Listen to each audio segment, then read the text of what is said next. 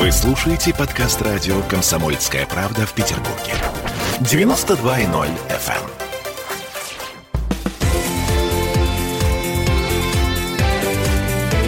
Картина недели. Вновь возвращаемся в эфир, и э, сейчас поговорим, ну, наверное, на самую педагогическую тему этой недели. В Краснодарском крае учитель снизил оценку за сочинение за то, что подросток выразил собственное мнение.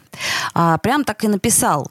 А, Твоего мнения никто не спрашивал. Его очень много. И поставил а, тройку. Вот. Ну, а, сестра этого мальчика выложила, э, с, э, так сказать, фотографию этого сочинения в Твиттер. Началась общественная реакция. Э, по итогу все извинились. Директор, педагог. Кто прав в этой ситуации? И вообще, почему она могла произойти? Я могу предположить, что мы эту ситуацию не знаем до конца. Но я с этой ситуацией вообще в целом, вот если посмотреть на нее покрупнее, сталкиваюсь у себя в университете каждый день уже 29 лет. Мы должны развивать у людей, э, конечно, свободу мысли. Вот человек, особенно это задача университетского образования, для университетского человека свобода мысли – это одна из важнейших черт образования. Он должен э, ориентироваться в, раз, в потоке информации огромном. Он должен иметь мировоззрение. Он должен сравнивать разные точки зрения и вырабатывать свою. Но когда мы проповедуем, исповедуем, провозглашаем принцип свободы мысли, мы должны понимать, что свобода мысли имеет право только в одном случае, когда оно опирается на фундамент знаний, очень серьезный фундамент на научную картину мира, на такое целостное сформированное мировоззрение. Вот что я сейчас вижу, например, в интернете. Я, э, в общем, имею свою страницу, там 15 тысяч человек, но я социолог, я иногда захожу на другие аккаунты, высказываю там свои точки зрения. И я высказываю точки зрения только по тем вопросам, в которых я разбираюсь как специалист. Я прожил большую жизнь, я прочел много книг, я много чего повидал. И вот я рискну сказать, что у меня вот это самое научное мировоззрение есть. Что начинают делать мои оппоненты?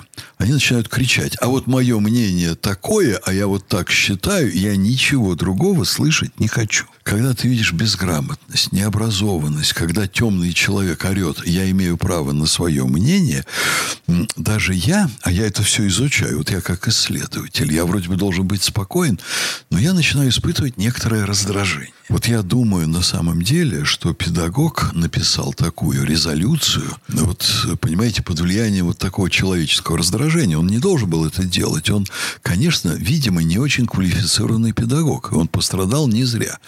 Но он должен был написать, что значит, ваше мнение не опирается, я, ну, я не знаю, может быть, они к школьникам на «ты» обращаются, у нас к студентам угу, только угу. на «вы».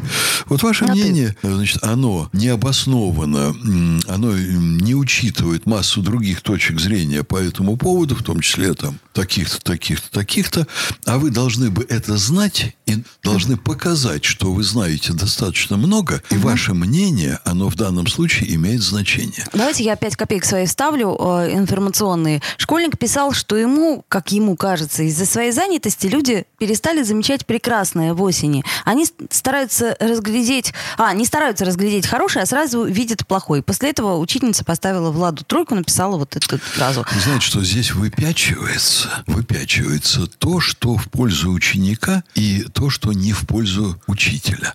А я бы посмотрел бы внимательно. Вот если бы я был директором школы, я бы взял все сочинение, посмотрел бы внимательно. Иногда мы видим выходки учителей, которые на самом деле обусловлены, конечно, какими-то действиями учеников. Угу. Учителя не должны допускать это все. Они не должны быть агрессивны. Они должны быть спокойны, Очень сложная ситуация. Взвешены. Очень сложная ну, ситуация конечно. сейчас в педагогике вообще. Конечно. А, я помню свое детство и помню, что у нас, пожалуйста, пожаловаться на учителя было, ну, это из ряда вон выходящее событие. Потом мне бы хотелось, чтобы я, отправляя своего ребенка в школу, не думала о том, что он, э, как сказать, вступит в какой-то конфликт с учителем. И мне кажется, что это такая обоюдная проблема. То есть вот случилась бы такая ситуация, например, э, в, во времена моего детства. Кстати, сестра подростка считает, что сочинение и правда есть за что поругать, там есть и ошибки, и то, и все, и пятое, и десятое. Тут самое главное, что не понравилась формулировка. То есть ребенок не должен, собственно, самостоятельно мыслить, получается, что так, по Я вам скажу, педагога. что ребенок однозначно должен самостоятельно мыслить, но его суждения должны опираться на некие знания. Вот мы с вами, разговаривая в студии об этом, мы не можем сказать, что в конечном счете побудило педагога написать вот такое резкое и, конечно, неправильное по сути высказывание. Конечно, были какие-то у него мотивы. Может быть, даже и личные были Наверняка, мотивы. наверняка. Да, это, безусловно, брак в его работе.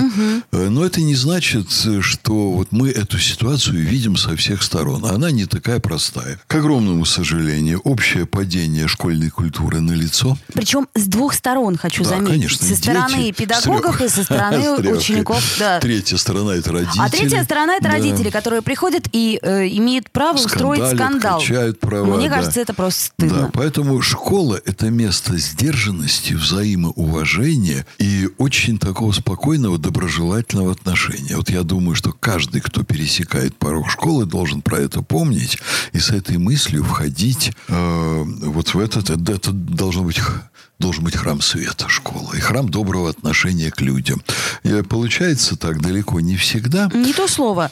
Ну а вспоминая свою школу, что вы можете хорошего вспомнить и что плохого? Вы знаете что? Ну, я вот заканчивал особенную школу. Это была школа, в которой был особый культ знания. Там работал уникальный педагог Семен Борисович Золотарский, который вокруг себя создавал совершенно невероятную атмосферу. Как раз он учил свобода мысли и культуре спора, культуре общения, культуре диалога.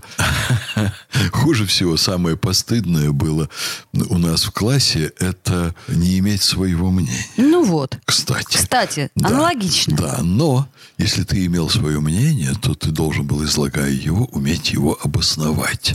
И вот этому нас учили. Александр Уважительно, не Сергеевич. оскорбляя других людей. И так далее. У меня такое ощущение, что сейчас э, люди эту простую истину позабыли. Если мы даже отвлечемся от этой истории с э, сочинением и посмотрим социальные сети. Да что там социальные сети? Посмотрим Первый канал. У меня ощущение, что люди просто... э, э, О, Первый канал и целый ряд других каналов телевидения последние 29 лет учатся страну хамству. Они принесли трамвайную культуру, которой, кстати, даже в Петербурге не было на моей памяти.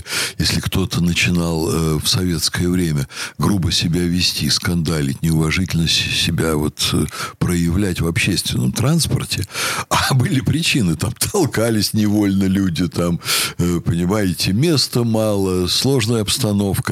Но люди говорили, ну как же так вы себя ведете, почему так грубо, вы же в Ленинграде, мы же ленинградцы все, у нас так не принято.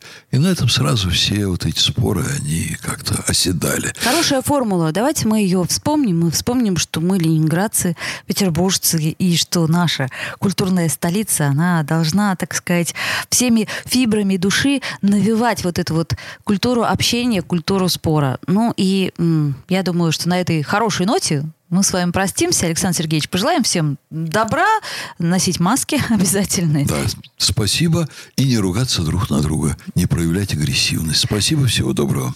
Ректор Санкт-Петербургского гуманитарного университета профсоюзов Александр Сергеевич Записоцкий. Спасибо. Картина недели.